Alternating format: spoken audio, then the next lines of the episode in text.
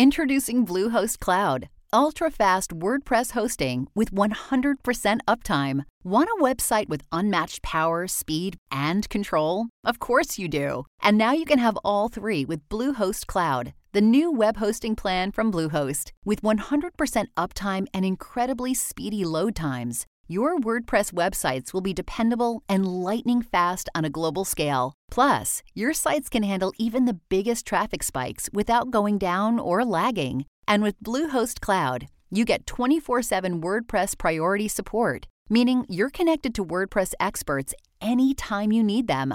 Not to mention, you automatically get daily backups and world class security. So, what are you waiting for? Get Bluehost Cloud today by visiting Bluehost.com. That's Bluehost.com.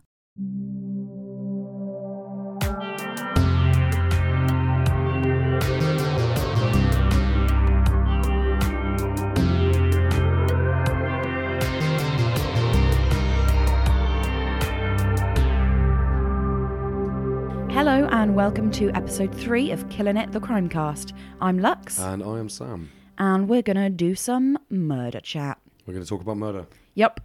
Um, just a bit of housekeeping before we start our third episode. Um, I've just finished, well, I'm seven minutes away from finishing the last episode of Convicted, which is a podcast. Um, I think I've told you a bit about it before. Mm-hmm. Yeah. Um, the guy um, on it, it's sort of like a serial slash undisclosed type thing. Um, and the guy on it didn't really get a fair trial, and that's essentially what it's about. Um, she tries really hard not to say whether he's innocent or guilty. She just talks about whether or not he got a fair trial, which he definitely did not.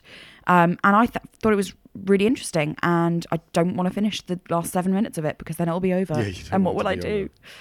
Um, also, I just started the Unabomber thing on Netflix, which I think you've you've seen all of, haven't Oh, I've you? seen all of it. Oh, it's fantastic. Yeah, I thought it was a bit gory in some bits, It is, it, it can be a bit gory, yeah. but that doesn't mean I didn't love it.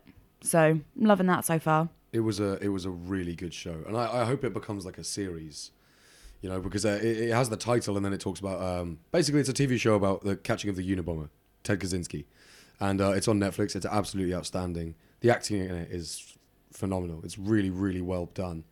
Uh, at times, I found it could be a little cheesy.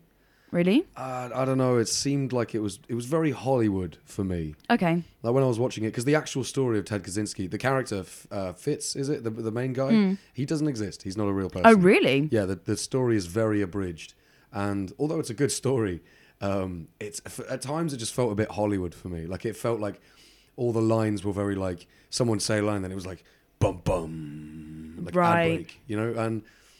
I don't know. I, I, that kind of pulled me out of the. I couldn't really suspend my disbelief when, when that happened. Well, I think I quite liked that because you know I'm only like three episodes or so in, but I found it quite dramatic. Like you said, quite Hollywood. But I think I liked that because I know the Unabomber case already, so I'm not watching it for facts. I'm watching it for entertainment. yeah, that's true. I think you know we- we're not watching it to be a documentary. Mm, exactly. Anyway, so that's our little newsroom section on how much we love crime. Yeah, little little things we've been watching. Uh, we hope these recommendations are useful because I, abs- I like. Although I had that that little critique was my only critique. Mm. Paul Bettany as Ted Krasinski was unbelievable, absolutely fantastic. Um, cool. Yeah. So do you uh, do you fancy going first today? yeah. Let me chat about uh, the murder of Dee Dee Blanchard. D. D. Blanchard. Mm-hmm. Are you sure it's Blanchard? No, like Blanchard. Okay, Say it in an American accent. Blanchard. Yeah, that there we go. That will be it then, won't it? Fair enough. Yeah. Um, and a lot of this information is from a documentary which is available on YouTube called Mommy Dead and Dearest. Oh, I just got that. Oh, I don't. I don't know how I feel about that pun. Little bit of a content warning. There is child abuse in this story. Um, obviously, there's murder, there's talk about rape, and there's Munchausen syndrome, which I'll talk about later, but essentially a lot of illness and stuff. Right. Um, it is not fun. I wasn't expecting it to be fun. But, no, But but please let's let's do it. Let's get started. So, um, Dee Dee Blanchard um, was born in 1967 in Chackbay, Louisiana. Um, in her youth, she'd engage in petty theft, um, which was often re- retaliation when she didn't get her way. And her mum was actually quoted as saying that, um, you know, if she didn't get her way, you'd get it. Pretty messed up kid. There's actually a rumor that she killed her mother by denying her food. This can't be substantiated, uh, unfortunately, but yeah.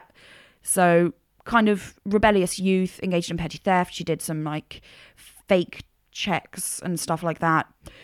Kind of a shitty kid. Um, and then when she was 24, she became pregnant with 17 year old Rod Blanchard's child. Um, so yeah, there's a 17 year old called Rod Blanchard, and they bone, and she gets pregnant, and they married. Um, but they got separated shortly afterwards because um, Rod is quoted as like waking up one day and realizing I'm 18 and I'm married to this 24, 25 year old. Don't really love her. Just we just have a baby, and sort of realized he fucked up. Okay. So um, they get separated, and Gypsy is born. Gypsy Rose is the name of their daughter. And um, she was born slightly prematurely, which may have affected the development of her skull. That's pretty much the only health issue she has. Okay, that's Bet- that's pretty good. No, no, bear that in mind. That becomes very relevant. She is a healthy child. She's a healthy child. Okay, Yes. okay, okay, I understand. Um, when she was three months old, Dee Dee claimed that Gypsy had sleep apnea, and from there on, the list of health issues attributed to Gypsy grew. And she actually stopped her from going to school after the second grade, so that's when you're like seven ish. And around the same age, Dee Dee put Gypsy in a wheelchair and made her use it. Her, wow. her legs worked. And Okay. she, she just put her in a wheelchair and was like, Yeah, you have to use this now.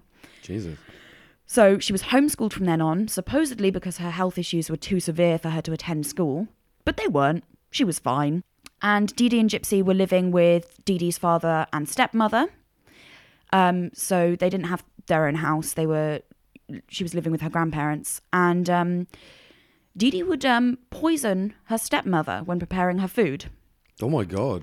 Um, this was suspected, was never proven, um, but the stepmother and the and Dee Dee's father definitely suspected it, and so they brought it up and they said, "Look, you know, man, since you started living here and started cooking, she's getting really ill. Like, are you doing anything?" So she just sort of fucked off after that. She just got got Gypsy and left and moved out. Um, Maybe she was just offended because she was very proud of her cooking. babe, no, it was poison. I, I figured. I figured it was probably the poison. probably. Um, also, the father Rod, he tried to he re- he really tried to get involved in Gypsy's life, um, and when he called her on her 18th birthday, Dee Dee told him not to tell her how old she was because apparently she thought she was 14. And how old was she? 18. She was 18 and she thought she was 14. Yep. So Dee Dee kept um, Gypsy in a wheelchair. She said she had sleep apnea and a list of other things, which I'll I'll tell you about in a minute. Um, and yeah, she she was telling everyone that oh yeah no no Gypsy thinks that she's 14. She thinks she's a lot younger than she is because she's so like childish. I don't have the heart to tell her her real age. Blah blah blah. Just some bullshit basically. That's so weird. So, so Rod's trying to get in contact, and not only is he not allowed to be honest with his daughter, but Dee Dee will always be there on the phone whilst Gypsy's talking. So Gypsy doesn't really have a conversation with him that's just the two of them. She's always being mediated by her mother. Uh, yeah, and Rod has a new wife called Christy, and she she tried to reach out as well. So the two of them cared about Gypsy, tried to reach out. Um, and have a relationship. And Dee Dee would cancel plans when they planned to come and meet. And she would tell all of her neighbours that Rod was an abusive drug addict and alcoholic who never sent them any money. Right. Yeah. So she sort of just lied to everyone around them so that Rod couldn't gain access to Gypsy. And whenever he did have access, it was very restricted. So she's physically and sort of emotionally ostracizing her daughter from her father and all of her friends, all of her schoolmates, her family. She, well, she doesn't have schoolmates because she doesn't get to go to well, school. I mean, like yeah. that was the physical ostraciz- uh, Yeah, she exactly. Mm, ostracized because she got taken out of school. Jesus, wow. exactly. Okay, so she's completely alienating this girl.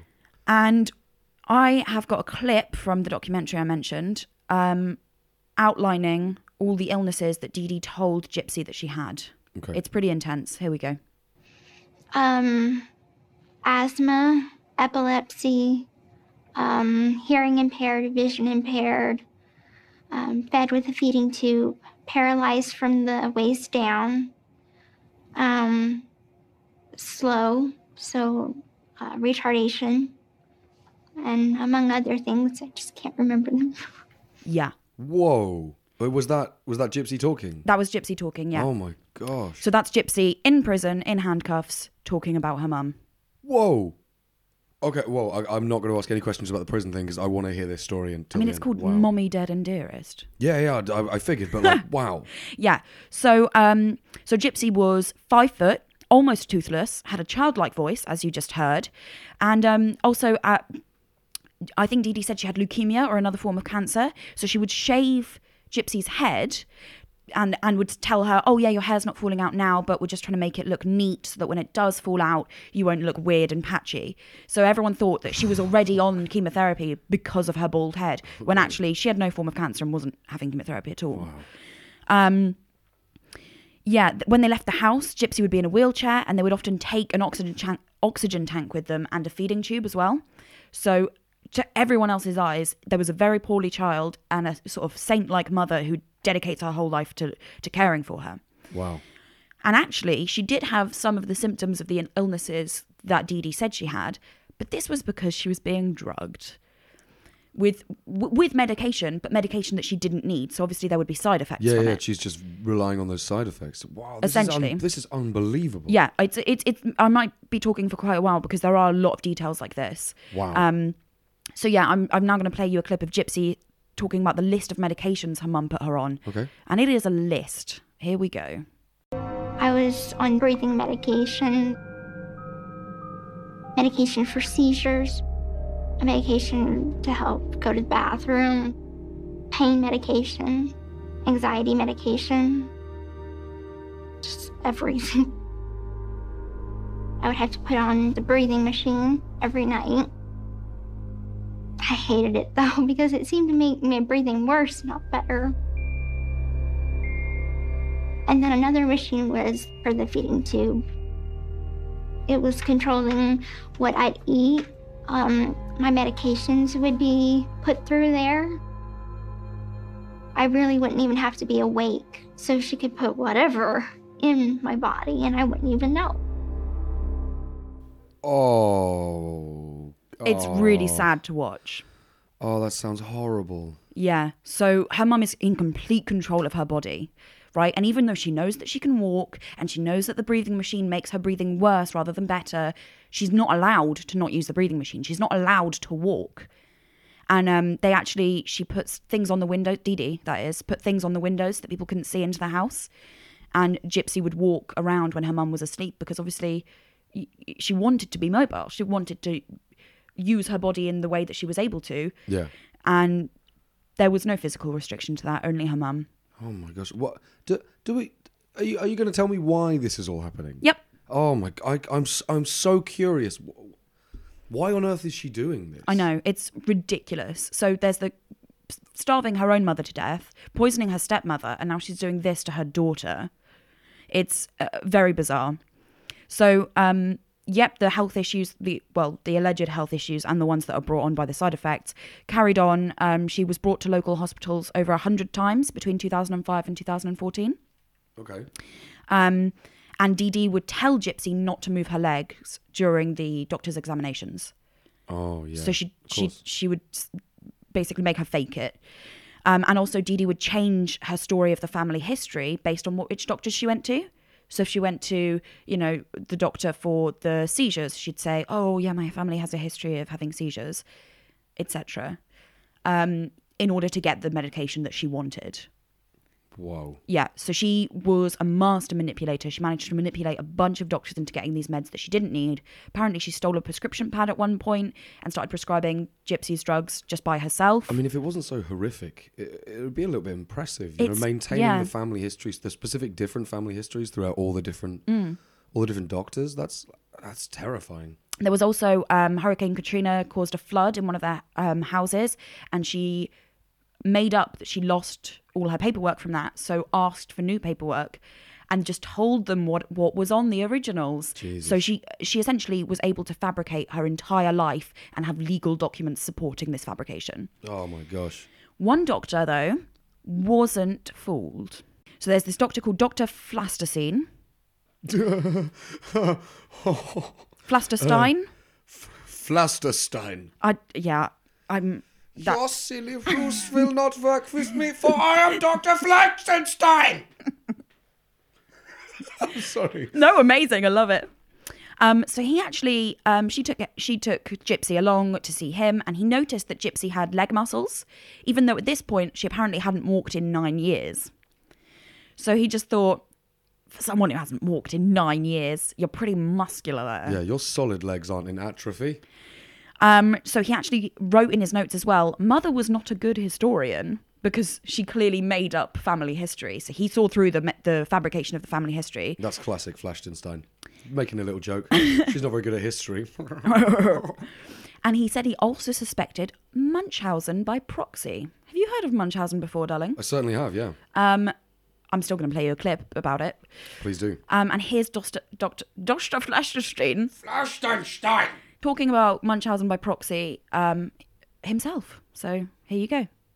Munchausen by proxy involves a caregiver who either feigns or actually induces illness in her children, and her goal is some kind of emotional gratification, looking for sympathy, attention, care, concern that she feels unable to get in any other way. It is a form of child abuse, first and foremost, There you have it. His voice is so disappointing to me because he's not like an angry German drill I sergeant. know. Sorry, he's American. Um, but yeah, so he noticed this, um, and he so he wrote that in his notes. But Dee Dee re- would request copies of the doctor's notes from social workers, and after she saw his notes saying, you know, that he suspected Munchausen by proxy, and also that he that he didn't believe her um, fictitious pa- past, um, Yeah. she just didn't return to the hospital. She just didn't go back. She just did not go back for years. Oh, man. So she just, you know, someone cottoned onto her, so she just left. And um, in Mommy Dead and Dearest, he does talk about why he didn't report it. But Christy, um, Gypsy's stepmom, is pretty obviously angry at him for not having taken it further.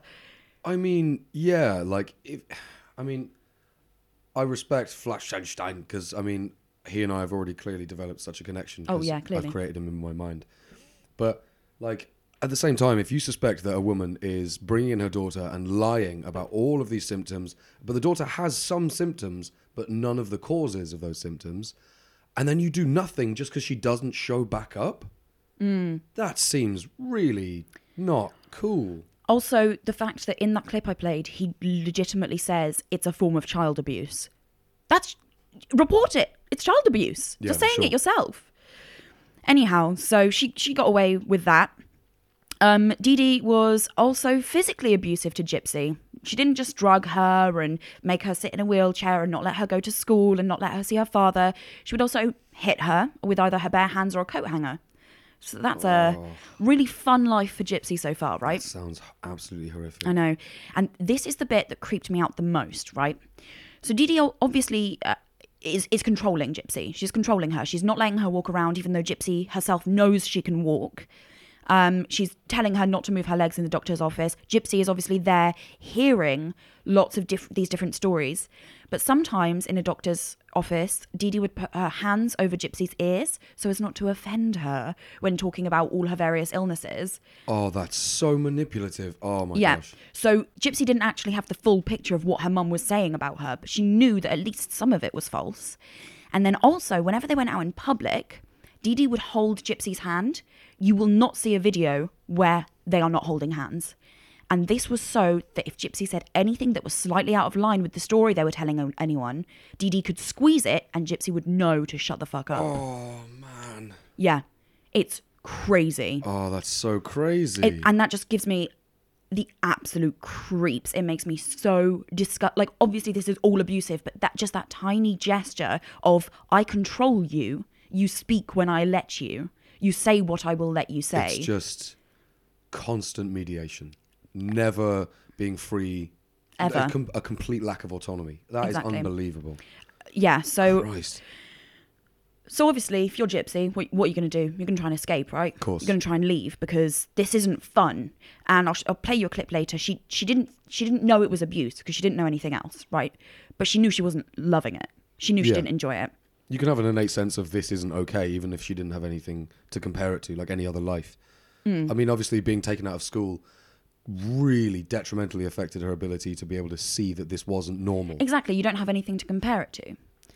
Um, so sh- when she's an adult, um, so in either 2009 or 2010ish, she's you know 18ish. You know, again, it's hard to know her actual age because her birth certificate was forged after the Hurricane Katrina. So, um, a neighbor said that Gypsy once showed up to her door without her wheelchair and asked a ride to the local hospital um, to visit a man that she was romantically interested in. Okay. Um, she got to the hospital and the man was sort of berated by everyone because obviously she looks a lot younger than she is. And she actually shows up with a birth certificate and says, No, no, look, I'm an adult and this is a man I'm interested in. This is okay. Her mum finds out, comes to the hospital, shows the fake document that she forged. So, just to clarify, they didn't lose the initial documents in in the flood. Yeah, no, of course. Yeah, yeah. So so she does have the originals, which is what Gypsy's ha- carrying. But Dee Dee shows up with the fake and says, "No, Gypsy's lying. Gypsy, apologize to everyone for all the trouble you have caused. You are a child. This is not okay." And takes her home. Man. Yeah. So she's using the internet and stuff now, and she starts getting into sci-fi. Obviously, she's met this man over the internet as well, because when else is she going to meet him? Um, and she goes to sci-fi conventions, or you know, as much as she could, um, because in her wheelchair she could sort of blend in. Yeah. And you know, she started making friends there and stuff. Um, in 2011, she ran away from home and went to VisionCon, which I assume is sci-fi stuff. I assume it's similar to Comic Con. But actually, what you were saying is like places like that are very open and accepting. Mm, they really are. Sort of like sci-fi conventions. There's a lot of people who uh, exist in a subculture that you know, like TV and Hollywood sort of tends to frown upon and present them as like nerdy idiots. But like honestly, like it's such an open and loving space. It's all these people who respect the hell out of each other and respect the hell out of these things that they love. It's a very accepting environment. So I, I I Unless can- you don't know anything Oh, about yeah. sci-fi If- and if you rock up. If you turn up and you're, you're you're at a Star Wars convention, you're like live long and prosper. You will be lynched. exactly. It's horrific. but yeah, no, she, you know, she she would have a good time there. So she actually, um, she went to VisionCon and she met up with a man there, who she'd met online, and she disclosed to him what had been going on with her mother, and he said, "Nope, that's gross. Pack a bag, move in with me. We're going to get you out of this. What a guy. This isn't okay." So she did that. She packed a bag and she hitchhiked to get to his place. Dee Dee found her within four hours. Four hours. Mm, yeah. How? I don't know. That is insane. Yeah. What? ha- I'm so confused. I want to know how. I I don't. It didn't say in the documentary, and it didn't say online, so I don't know. But again, she's very manipulative. What what what year did this take place? 2011. Okay, so th- like you, there could have been phone trackers. She could have checked the, uh, her daughter's internet history. That's true, There that's were a lot true. of things she could have seen where she was going. Especially if she that, went yeah. to the police and uh, maybe Yeah. missing person, And also, whatever. she knows the guy. The mum, uh, Dee Dee, she's met the guy. She berated him about the birth certificate. no, this is a different guy. a different guy. Mm, yeah. Oh, my bad. So again, she produced this fake paperwork saying that she was super young and told the man, like, look, leave my kid alone or I'm going to tell the police and let them know that you were like poaching a child. So obviously he backs off. Fair enough. Um, and then when they got home, Dee Dee smashed Gypsy's computer with a hammer um, and threatened to do the same to her fingers if she ever tried to escape again. Oh. So obviously she knew that she'd contacted the man through the internet and was getting involved in sci-fi through the internet. So she smashed her computer. That's her portal out of there. Yeah. And That's she completely destroyed door it. to the outside world. Exactly. And she just destroys it. And she then handcuffed Gypsy to a bed with a sort of leash and handcuff combo for two weeks What? as punishment for trying to escape. Two weeks. Oh man. Oh, that's brutal. Mm-hmm. Yeah. Oh, that is horrific. Um, she also then got a lawyer to draw up some papers to say that Gypsy was incompetent. So, if Gypsy ever did try and escape again, really, really easily, Dee Dee could just say, "Oh, well, maybe she's an adult now, according to the fake birth certificate, but uh, she's incompetent, so I'm her carer, and she has to do what I say. She doesn't know what she's doing." So Gypsy, obviously, she's not enjoying it. She's terrified, but she doesn't feel like she can report her mum. Obviously. But here's the clip of her saying that she doesn't think it's abuse because she doesn't know anything else. I really didn't think any abuse was going on. Um, it's like when you're abused, but you've lived that way your whole life, you don't really know that you're being abused. You don't know any different. So she's not really saying anything that we haven't said yet, but I just thought it was important to hear it in her own words because you hear the you hear the pain. It is quite haunting. Yeah. Hearing her voice. She seems to be stuck. How old is she at this point? About 25? At 25. She seems to be stuck in like perpetual adolescence. Yeah. Uh, not even even that perpetual childhood. I mean, you know, she had to teach herself how to read by uh, just tr- trying to work her way through the Harry Potter books. So she has had pretty much no education, no experience of the outside world, nothing. So she is, you know, she's probably got the mental capacity to to blossom into adulthood, but she's not there yet. Yeah. And obviously now she's in prison. That that's even more limited. All pretty crappy. Um, Gypsy started using the internet again though. After her mum would go to sleep, she'd start using the internet. I think she must have been using the family computer or something, seeing as her laptop got smashed. Um, so she was hiding her internet use from her mum. And she went on a Christian singles Facebook group and met Nicholas Godejohn.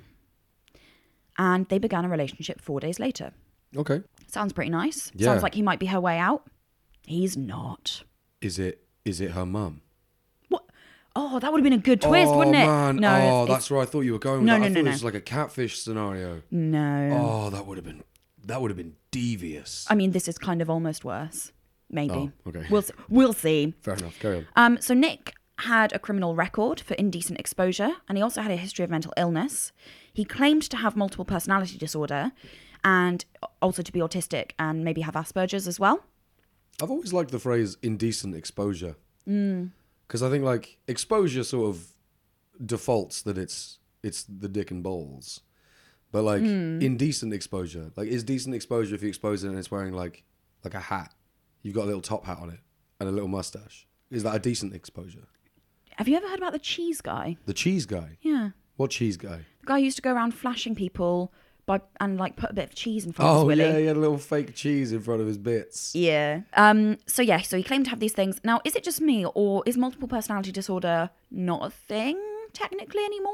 No, no, no, no. It is. It definitely is. Are you there, sure? There, there have been a couple of cases that have been actually really highly backed up. Okay. Because Um, it's impossibly rare. It is unbelievably rare. Mm. Um, obviously, people seem to think it's synonymous with schizophrenia, but Yeah. multiple personality disorder is far, far less common than schizophrenia. Mm. But I mean, there are still some psychologists who believe it isn't real, Mm. but there are some very, very backed up cases of like single case studies. um. So yeah, I sort of thought maybe. uh, Maybe he's faking it. I don't know. I'm not a psychologist. I'm not an expert on anything, to be honest. So, yeah, I don't know. But anyway, so that's what he claimed to have.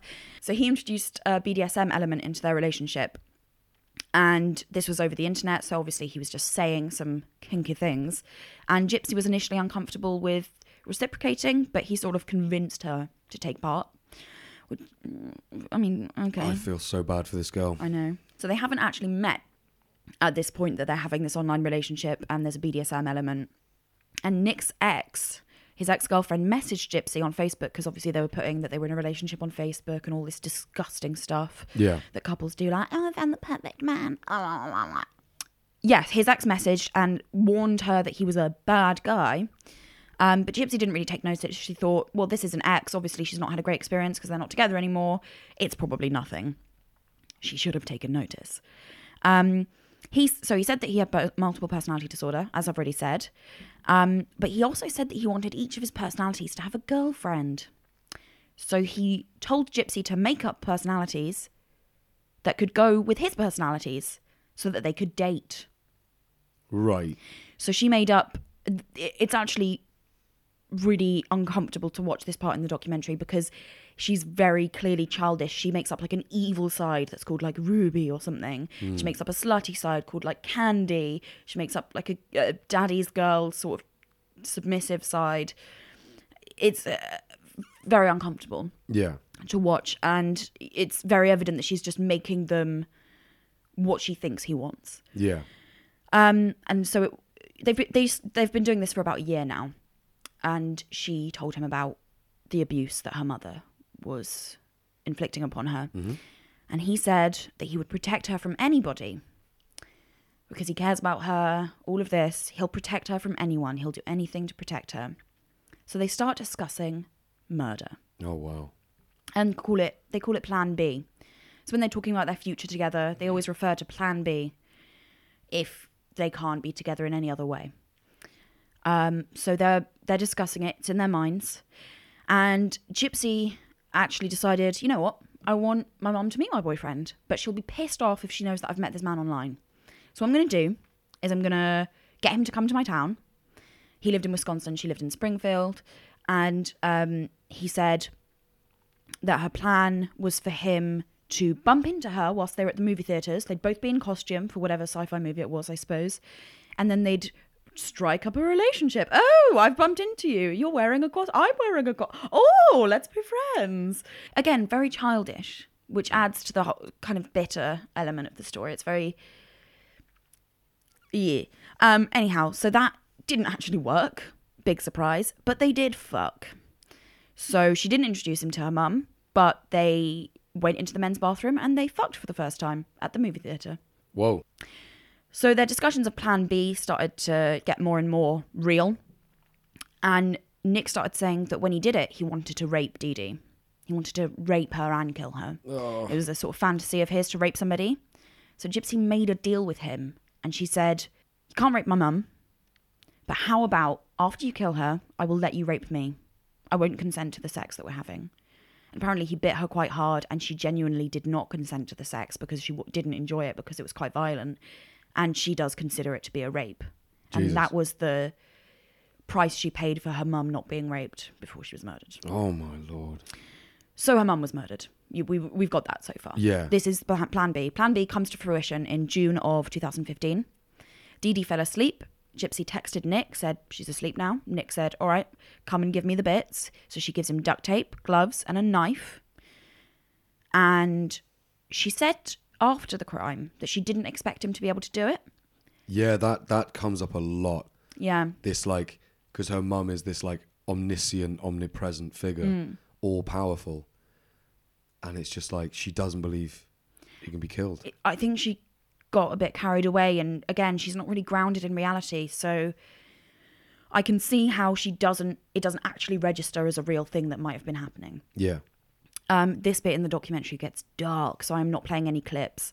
Um so Nick told Gypsy to go into the bathroom and cover up her ears so that he wouldn't she wouldn't witness any any parts of the murder and he goes in and he starts stabbing Dee Dee in her sleep. And Gypsy hears it all. Gypsy hears her mum screaming her name, screaming for help, and dying. Um, after that, they mailed the knife that Nick had used to kill Dee Dee back to his home in Wisconsin, which was actually his parents' house, because of course he lived with his parents. Of course. Um, and they both headed there. Now, here's a clip of Nick and Gypsy talking. They're going to be talking about essentially the plan that they had and why the plan happened and how it came about. Okay. So here it is. The truth is, okay, I'll admit it. I did actually stab her. I will admit it. I know. Okay. I, the only reason I did it is because I did it for me and her. That's the real reason I did it. I would have never did it if it was not for me and her. Okay. So I know that he loves me and he would do anything for me and to be with me. Did Gypsy know that you were going to kill her mother? Um, honestly, she asked me to. Okay. Wow. Yeah. Wow. Pretty intense, right?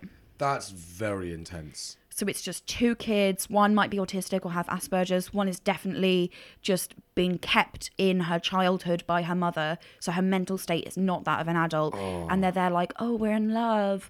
We're doing it for love. We need to do this to be together. They're. It's clear that they don't really get it. Yeah, it's interesting actually because hearing it um, up to this point, Mm. the character of Nick has been this like malicious, crazy character who was like, "Yeah, I'll kill her. Yeah, I want to rape her though." Mm. But the second you hear that that story, and you hear him speak, and he's like, "Uh, if I'm gonna be," he's a kid as well. Yeah. He, is. seems like really young as well. He, he, he, he you know, he doesn't sound like this crazy malicious. Well, the problem that I have with Nick is that if you read the text messages, he's very bossy, demanding, sexually explicit, wants all of this. She has to say, like, yes, sir, and stuff to him, which is, you know, fine, except when you're telling her to go to the bathroom so you can murder her mum, and she goes, yes, sir. Yeah, but at the same time, like, uh, given that online presence and that, uh, like, you know, the, the, the phrase keyboard warriors, like these, the people who behind a keyboard, uh, they feel much more comfortable being like direct and aggressive and strong. But then in person, this guy's speaking, and clearly he's not this like demanding, oppressing like guy. He's just a, he's just a fucking kid. he has some sick twisted fantasies and he's a sick twisted guy. Mm. But you hear him speak and he's not this like malicious guy. I'm not defending him. I'm Yeah, just saying it's yeah, yeah. interesting that his character isn't just this like crazy Disney villain presence. Yeah, it's definitely more. There's there's more to it than that. Yeah. Um, so they get to his house in Wisconsin. They actually stay in a motel, and there's a really creepy video of them both in bed with their clothes off, clearly after sex, and they're like giggling and joking around. And they just killed her mum the night before. Oh man. Um, it's very creepy. Um, but they get they get to his home in Wisconsin, and they just say to his parents like, "Oh yeah, um, she's been living in a homeless shelter. Her mum isn't like helpful or anything. That's why I need my girlfriend to live with us. Is that okay? Yeah, sure, honey. It's okay. Fine, whatever." Um, but they started to worry that no one would find the body. Can I just say, like, he's a sci-fi nerd who travelled away, and he comes back with it. Like, they've probably put up with so much shit in the past. He comes back with a girl. They're like, "Oh my god, this one's real. Get her inside. Get her inside now." Literally, I can imagine that they were ecstatic, to, ecstatic to know that he had friends and a girlfriend. He, oh my god, it's someone real this time. Yeah. Is your name Dominator? Is your name the Terminator One Six Four Seven? No, it's not. It's a real name. Oh, it's Gypsy. Oh, well, beggars can't be choosers. Yeah. um. So yeah, they worried that no one would find the body. I don't know why they had such a worry about this, but they did. And so Gypsy started posting things to to Dee Dee's page, as in Dee Dee's Facebook page, as Dee Dee, saying shit like "that bitch is dead." Yeah, I raped the mum and the girl too. All this weird, gross stuff, hoping that someone would report it to the police, thinking that you know a murderer had gone into their house and then posted it on their Facebook. I guess. Weird. Yeah, very weird. But it worked. I mean, the police went to the house and found the body. Yeah. And the wheelchair was still there. And so was all her medication. So was the feeding tube thing. So was the oxygen tank. So they think somebody has kidnapped this defenseless. Sick girl. Yeah, Wow. someone's kidnapped her. And they start freaking out. Um, but then the neighbor, who Gypsy had confided in previously, she Gypsy had also confided in her about Nick. And the neighbor goes, Guys, Gypsy was actually talking to this guy on the internet. Maybe that would be a place to start. And so, with this information, the police in Wisconsin were able to arrest both Nick and Gypsy because obviously they rock up, Nick's there, Gypsy's there, Gypsy's fine, so they both get arrested because it's like, what the fuck has happened? Yeah. Um, so, due to the abuse that Gypsy suffered by her mother, her first degree murder charge was reduced to the charge of a second degree murder charge under a plea bargain. Right. So she got a plea deal. And so in July 2015, Gypsy accepted the plea and was sentenced to 10 years in prison with a minimum of 85% of her time served. Wow. That's it. That's that's it for the conspiracy and a, a, party to the murder of her own mother. I think the abuse comes into it a It- lot. It was her only escape it route. must really. have it, come it, into it, it. it must have been the last straw for her to go, I've tried to escape several times. She's now got these documents that say I'm incompetent. She's got all this stuff. She's drugging me so that, you know, I'm feeling ill and, and all of this. She's in complete control of me. What can I do? Oh man. Yeah. I mean, that had to have come into it. Yeah. It must have come into it. Um, so Nick faces more severe charges because he's the one who actually carried out the murder, obviously. And he wasn't abused by this woman for years and years and years and years. Yeah. So um, prosecutors are also um, arguing that he's the one who initiated conversations about murdering DT, DD. Sorry, they're saying that it was his idea. I kind of, I kind of agree. I mean, th- th- this girl, like, she. I mean, she- if you look at the text messages, it was definitely Gypsy thought it might be an avenue, and he went, "Yeah, I'll do it. Yeah, let's do it." So he was definitely the one who Right. made it a reality. he turned it into as opposed to just like, haha, yeah, we could just kill her, lol, into an actually, let's kill her. That is plan B. We will do it. yeah. Um, so actually, his trial hasn't happened yet. Wow, really? Yep, his trial was postponed in January of 2017 because his attorneys argue that he has an IQ of 82 and is autistic, and so they are suggesting diminished capacity, which is fair enough. I mean, if that is his actual IQ, then Yeah. yeah. Well, the prosecutors have requested a second psychiatric exam. So because of that, the trial's been delayed to November of this year, 2018. Oh wow. Yeah, so we'll be able to follow up on this case and see what happens set to your, Nick. Set your dates in the calendars, folks. And just so we're not too sad about what's happened, I'm going to play you this clip from Dee Dee's stepmother and her father as well, talking about how they don't really mind that she's dead because she was a piece of shit. Okay, go. I, I didn't believe that she was dead. I thought it was another one of her tricks. I was like, what? Who did Dee Dee piss off now? You know, what? What did? What kind of shit did Dee Dee get into?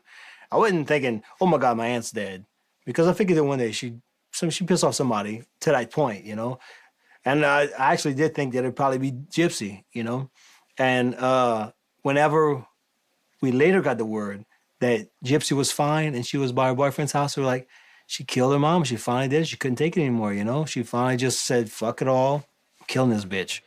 She got what she deserved. And all the all the brothers and sisters don't care about Dee Dee no more. She got cremated. She said, "What you want me to do with the ashes?" Everybody said, "I don't want her. I don't Darla want said, her." flush 'em. I told, "Flush that in the toilet." they want, Her sister said, flush that in the toilet. she said, "We're gonna bring that in Mama's room, make her mask and everything." I said, "You gonna you gonna pay for it? I'm not paying for it. You gonna get that?" They said, "We can't afford it." I said, "Flush it in the toilet." oh my god. Yeah. Yeah, I'm gonna pay more. Get goddamn ass go and get it. Floating down toilet. I ain't putting one of them in none of that shit. What that bitch do now? I forgot to mention also that's her nephew Bobby as well. So um, yeah, no one in her family liked her. Not surprisingly, because she killed one of them, poisoned another one, and abused another one. So all the family members are just there like, good riddance, goodbye. Yeah, I'm down Flush it down the toilet. Floating down the toilet. So- oh god damn, I ain't gonna pay for nothing. Just floating down the toilet. You going to the land of poop now, darling? I ain't gonna miss you. So yeah, the murder of Dee Dee Blanchard by her daughter Gypsy Rose Blanchard and Nick Godejohn. That was a crazy story. Yeah, I'm That so sorry it took so insane. long, but you understand why I couldn't really cut No, any details absolutely, out. I understand, I The abuse is so crucial to the story. Yeah, this episode's probably going to be a bit of a long one, but worth it. That was Mm. such an interesting story. Wow, that was amazing.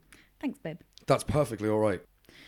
Yeah, so um, why don't you tell me about your guy? Yeah. Okay. Now I'm going to get into. Uh, I'm going to get into my guy now. So, uh, this guy is named Lam Kor Wan. Now, this is set in um, Hong Kong. Okay. So there's a chance I'm going to get some of the pronunciation of the names wrong. Probably. Almost definitely. Why don't we play that game where you tell me a serial killer or a mix of serial killers that are similar to your guy, and I'll try and guess what he's done? All right. Yeah. Yeah. Okay. Okay. Okay. Okay. Um, I can only really think of one. Mm. He's a very. He's quite Bundy esque. Oh, He's okay. quite Bundy esque in terms of what he did, but like, just just like that's he's Bundy in the first half of his crimes and not the second half. So no, like, corpse fucking. Ah, okay. Do you maybe want to do your content Yeah, I, warnings I was here? go- I, I think that's when I'll start doing it. Um, so my content warnings for this section are: there's a little bit of necrophilia. A little bit. Just Just a- a little bit. just a little bit of necrophilia. Um, and basically, also, it's gonna be it's a it's this is a pretty gruesome killer. Mm. It's a quite a gruesome story. Hopefully, we can make it fun so as not to keep being saddened by this horrific tale of abuse I've just told. Yeah, I mean, you know, I like to keep it light. Yep. Um, just so- a little bit of necrophilia. That's us keeping it light on on killing it. The yeah, Crimecast. we should have got rid of the necrophilia. Should have flushed it down the toilet. um, right, so uh, his name is Lam Kor Wan. He is the first ever known serial killer in Hong Kong. No. No other known serial killer before him. Shut up. Absolutely. That like he, he was referred to as the taxi driver killer. He also had a couple of other names. But Oh, you could have brought up the taxi driver that's uh, case that's been going around London. oh yeah, that's happening right now, isn't it? Well, I mean, he just got released. Oh man, that's crazy. Um, yeah. Anyone who doesn't know it, look up um, the London taxi cab rapist. Yeah, it's I'm pretty sure you'll find it. Um, so Lam Kor Wan, he killed four women over five months in Hong Kong. Um, so he was the first known serial killer, but he's still only one of two. What year is this first known serial killing thing? Uh, the first known serial killer, I believe, he was caught in 1983. That's Yeah, really late. really late. That's that's even after the serial killer boom of the 70s. Uh, really late. So um, his early life, uh, uh, Kor-Wan was born in 1990 in 1955. Sorry, Mm. in Malaysia. He grew up with his mother, father, and brother. The father was extremely abusive to all of his family members. Extremely abusive. Apparently, Mm. when um, when uh, Lam was two, his father hit his head against the wall so hard he got two black eyes. When he was two When he was years two old. years What the fuck has a two year old done to you? Like cried a bit, pissed himself? Who cares? It's not worth it. Not worth it. No, and you know, surprise, surprise, head trauma in a Oh yeah, killer. obviously. It's a Check that box. unbelievably common occurrence. Um, so his family moved to Hong Kong when he was quite young. His parents hoped he'd be able to have more freedom when he was in Hong Kong, moving out of Malaysia. But um, when he arrived, he was still like a real outsider. He ostracized himself from other people. Um, he really didn't have any friends. In what sort of way? Are we talking sort of Dahmer way or are we talking like nerd way? Um, well, actually, probably a bit of both. Like he just really didn't speak to anyone. Dahmer was more of a weirdo kid, but he was still quite vocal. And you know, the nerd kid was sort of uh, had a small collection of friends, was just alienated from the like air quote popular kids. But he just didn't speak to people. He just avoided everyone. He, he he wasn't really in a category. He just didn't. He alienated himself. Oh, okay. Um, after high school, he became a taxi driver and he worked almost exclusively late night shifts. Um, and he also started around this time becoming obsessed with pornography. Of course. Absolutely obsessed with pornography. Are we talking like tentacle porn or like vanilla shit? It just says pornography. Uh, eventually, uh, this desire for pornography began to escalate, escalate as it always does with serial killers. The I mean, escalation yeah. in this crime is the escalation with the serial killer is very clear.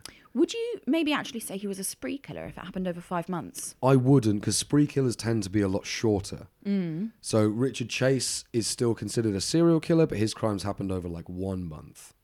Mm. You know, so uh, I think I think four victims. They're quite spaced quite far That's apart. true, actually. That's less than one, fewer than one a month. Actually. And also, he follows the trajectory of a serial killer in terms of escalation. True. He doesn't just go on a mad one. Exactly, yeah. Um, so basically, he began trying to sort of achieve this desire outside of just uh, pornography. Uh, he began to bring a Polaroid camera with him wherever he went. Wait, wait. Did he pretend to be a photographer so he could photograph naked women and then tie them up? No, actually, no. He, he, he was Oh. uh, he was a, if anything, he was dedicated to the integrity of his craft. He didn't want to sully the name of a photographer. That's He's a good guy. He was a good guy. Oh yeah, I'm sure he was a great guy. Um, basically, he began taking photos of women under cubicle doors in public toilets. and I love this image. Like, and the ladies would notice, obviously, because a man just puts a big old '80s Polaroid camera underneath the cubicle and like takes a flash picture of it. Also, them. that's not when the vaginas are hot. Like you're pissing, you're shitting. That's yeah, not- that's not sexy. I mean, some people think it is, but And that's fair. Actually, yeah, we should start small, man. we shouldn't start small. Um, and basically, the ladies would notice and they'd chase him down the street. With their pants around their legs, yeah, waddling. literally just like waddling, just like yelling at him. Dripping. It's like call one.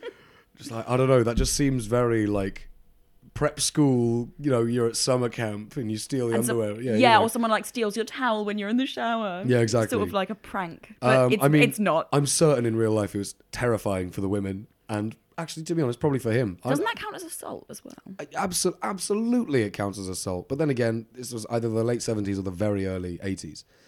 Um, so So women aren't people. Do what yeah, you want. of course, it's totally fine back then. Women only became people in 2006. Teen. no, no, no, no. This happened a lot of times, so he eventually decided he had to change tactic. He was sick of being chased down Yeah, the street by angry peephole. women. Um, so again, as a serial killer will almost always do, it began to escalate. Um, so this is when we get onto his first victim. So obviously he was having these pornographic fantasies. It was it was escalating. When you say quickly. pornographic, you mean sort of very submissive. I- I, mean, he was obsessed with pornography by itself, but also I imagine his fantasies revolved around like control, Mm. um, you know, just that sort of thing.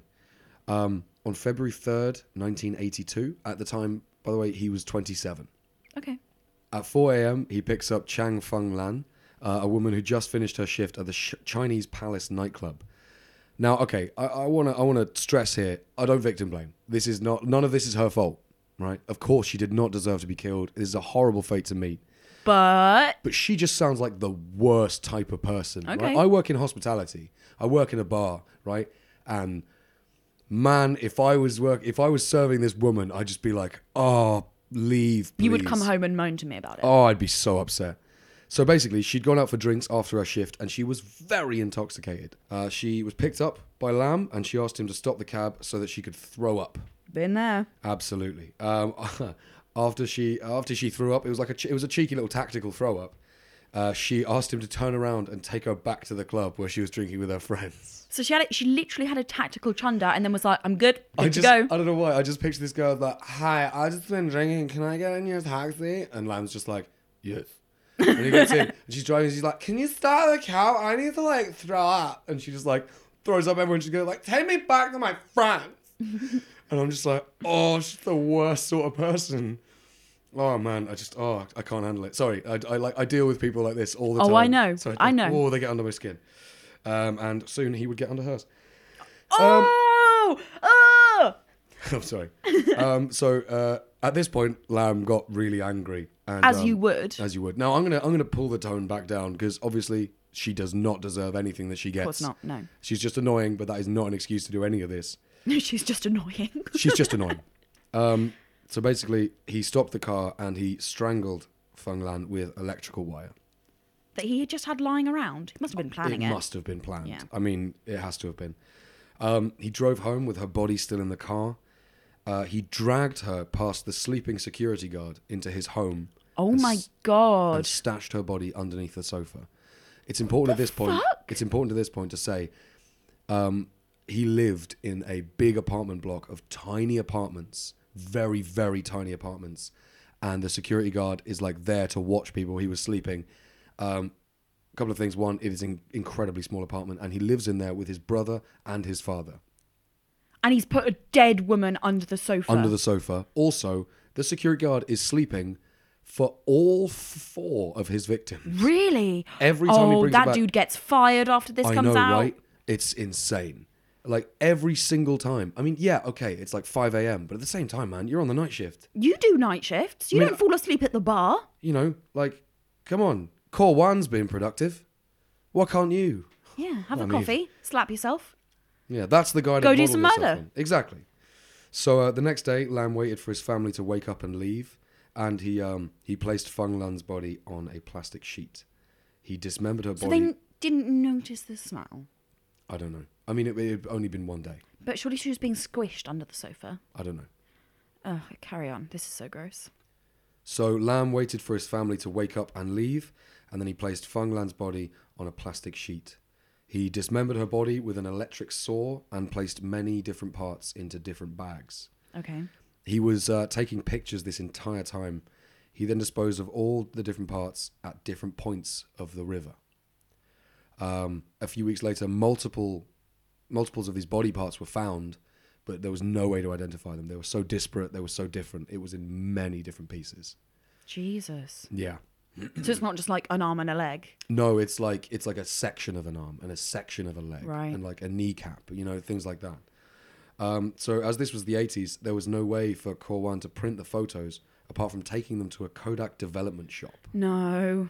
Now, understandably, the guy developing the photos was like, "The fuck? What?" So someone actually saw them. Yes, right. And Kor-Wan's explanation was they were photos of a lab technician doing a body, like an autopsy, at a university that he worked at, and that seemed to work.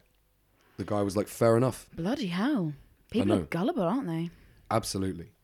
So uh, his second crime, uh, his second crime seemed like it was a lot more planned out. So he brought surgical instruments with him, and he also bought some formaldehyde, which will be relevant later. Ooh. Um, he picked up a woman, and again, there's not a lot of information on this woman. Uh, again, he strangled her with electrical wire. Uh, he took the body past the sleeping security guard again, who's probably like narcoleptic at this point. Maybe it's four. Maybe it's four different security guards, and they're all just snoozy. No, it's it's one guy. You it's reckon? Fucking Snoozy McGee over there, who's been whacked on the night shift because he's a fucking moron, and he's literally just like, well, they don't even pay me enough. I'm just gonna fall asleep, and he's literally just lying there asleep. It's ridiculous. I bet I'd have a nap if I was him. I know you'd have a nap, but like, that's why you're not a security guard. True. Uh, he um this time again. So this is pretty dark. He it escalated very heavily again. Every Okay. crime. Um, he had sex with the woman's dead body, unfortunately, um, which is the first time he had ever had sex. Obviously, his fantasies I don't were think so it counts intense. as sex, man. Uh, yeah, I mean, First time he stuck his dick in something. No, I'm. You know, he's he's living in a small apartment with his brother and his dad. There are definitely some melons with holes cut in them. Uh, he then dismembered the body into multiple pieces. Again, you have to remember this is all happening while his family are asleep in the same like two room. Wait, they were asleep flat. for this one? He, yeah, he no, they were asleep for all of these. No, I thought you said that he waited for them to leave for the first murder. Oh no, you're right. Yeah, sorry about that. No, no, no, the first one. But this one, he's doing it while they're asleep. With he a- did it on with an electric night. saw? Yeah, he did it on Did the they night. not wake up at the? I guess not. It's like 5 a.m. I mean, I guess they didn't.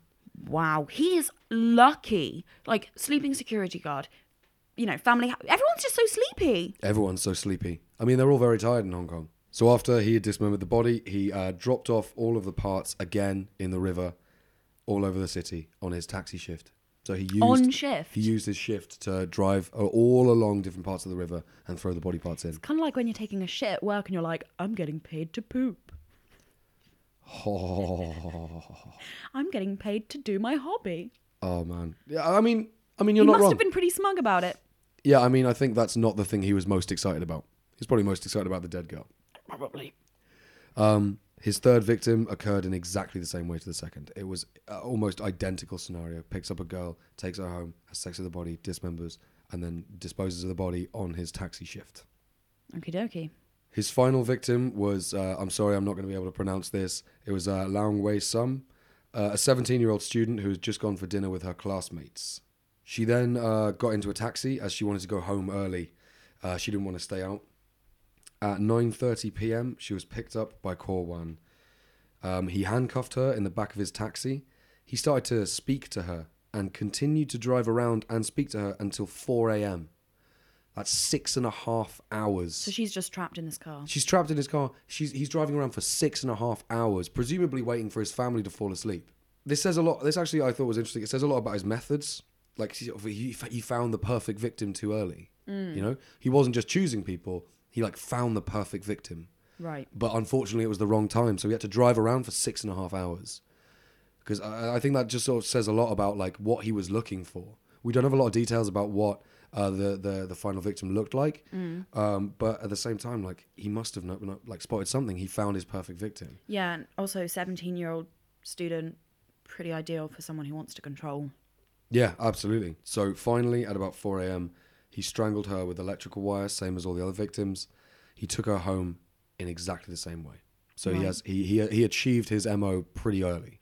Past the sleeping guard. Exactly. Yeah. Past, whilst his family's past the sleeping guard. This guard is such an idiot. I'm sorry. So during the dismemberment of his fourth victim, while Kor-Wan was taking photos, part of his lighting rig, he had a lighting rig. He was pretty was happening. dedicated to these photos. Yeah, good, he was wasn't really dedicated. I I- this is insane. Part of his lighting rig fell down and landed on Wei Sum's leg, and it left a pretty bad burn on her thigh. I mean, she was dead at this point. Yeah, yeah. Um, so then, after dismembering the body and disposing it, like all his other victims, he took the photos in to be developed. And I found out recently he also took in video to be developed. What This wasn't just photos. the fuck? Um, this is kind of a, a, weird bit. Every every article I read focuses on this burn on the thigh. Basically, the story is the guy developing it at the Kodak shop, developing the film, developing the photos. He saw this burn on the thigh, and he was like, "That seems odd." And he recognised it when the thigh showed up in the river? No, no, no, no, no, Oh, no, no, nothing like that. He just he thought that doesn't seem right. Mm. Right? None of the other ones have had like physical injuries. This seems dangerous. Yeah. And also, presumably, if it was a video, he'd see the lighting rig and he'd think that that doesn't look. This doesn't look professional at all. Yeah. Maybe the video is what solved it. Like I I'm not sure, but so everything focuses on him like finding this burn and like sort of a Sherlock Holmes figure kind of goes like that doesn't add up, and it's like there's a whole like big solve. But it turns out also, upon further reading, he also saw a severed breast, like as if that wasn't the thing that swayed him, as if that wasn't the thing that made him go like, oh, maybe this isn't normal. Also, how does he know what people, like doctors, do in postmortems? How does he know that slicing breasts isn't. I think the whole point is that he do. doesn't know. Otherwise, uh, otherwise Kor-Wan would have been caught on the first one. Yeah, true. Uh, so basically, he informed the police, and Kor-Wan was arrested when he ta- uh, went to pick up the photos. Uh, this is the evidence they found. Basically, they followed him home, and uh, they searched his house.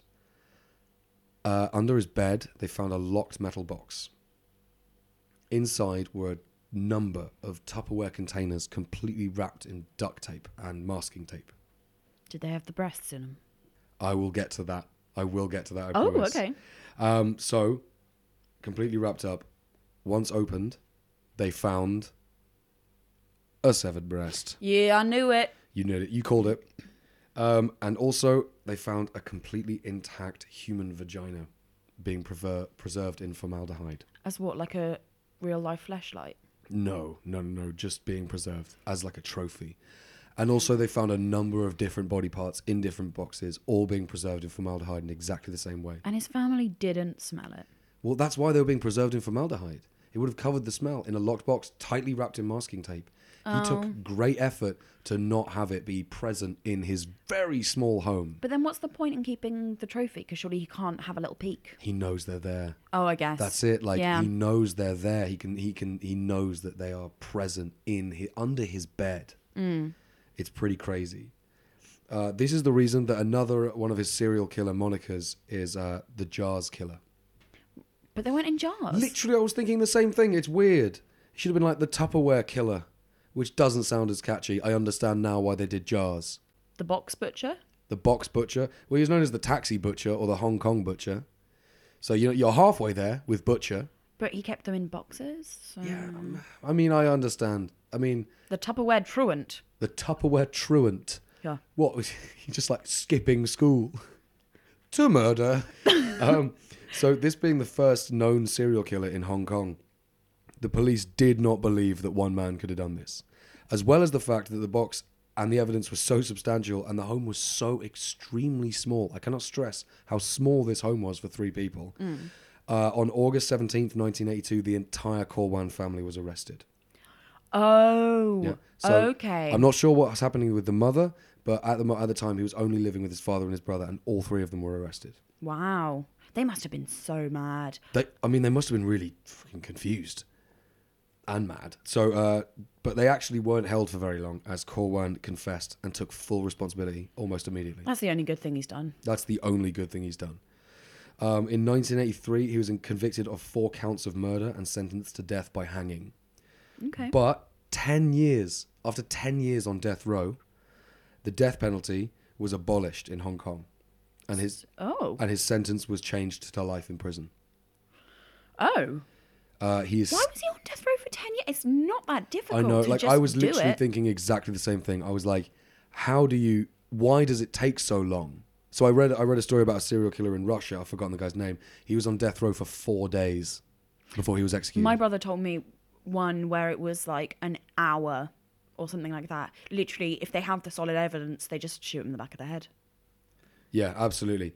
Um, so Kor-Wan is still alive today and is serving his sentence. He's, He's aged still alive? Yeah, he's aged sixty-two. Sick bastard. So that's uh, that's the story uh, of Lam Kor-Wan. A little additional note: um, Kor-Wan's the Kor-Wan family tried to sell their tiny apartment, but it was such a high pro- high profile case, the first ever serial killer in Hong Kong, Mm. that no one wanted to buy it. So to this day, the father and the brother still live in that apartment. No.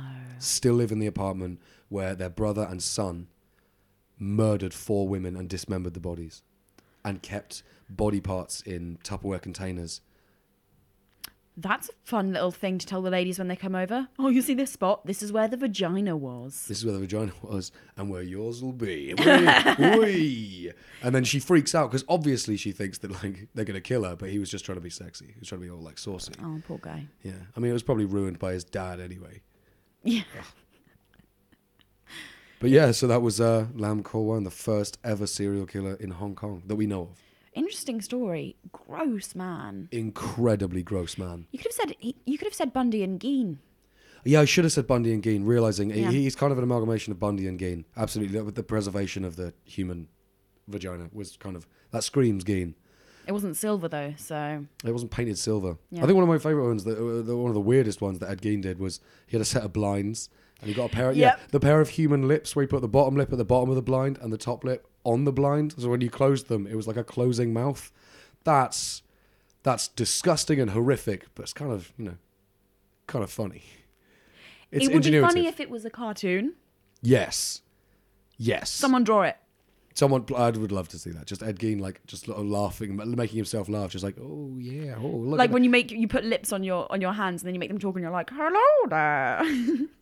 or like, or he just imagines it's a blind screaming at the daylight. He's just like, oh god, let me just open the blinds there. oh, lucky I closed the blinds. They weren't too happy about that. oh, mother wouldn't like it. that was an incredible Gein impression. Thank you. I, I've been working on my gain. Working on your Gein. Working on my gain. So yeah, uh, that's the story. Yeah, yours was insane, absolutely crazy. I know, but it was more depressing than yours. Yours had a, a few, few more laughs in it. Well, mine was super depressing, but I tried to like zazz it up because otherwise, I was just so depressed by mine that I couldn't saz it. yeah, because you told me that yours was so depressing. And then I was also reading it in a way that I was evidently depressed by it. Yeah, clearly.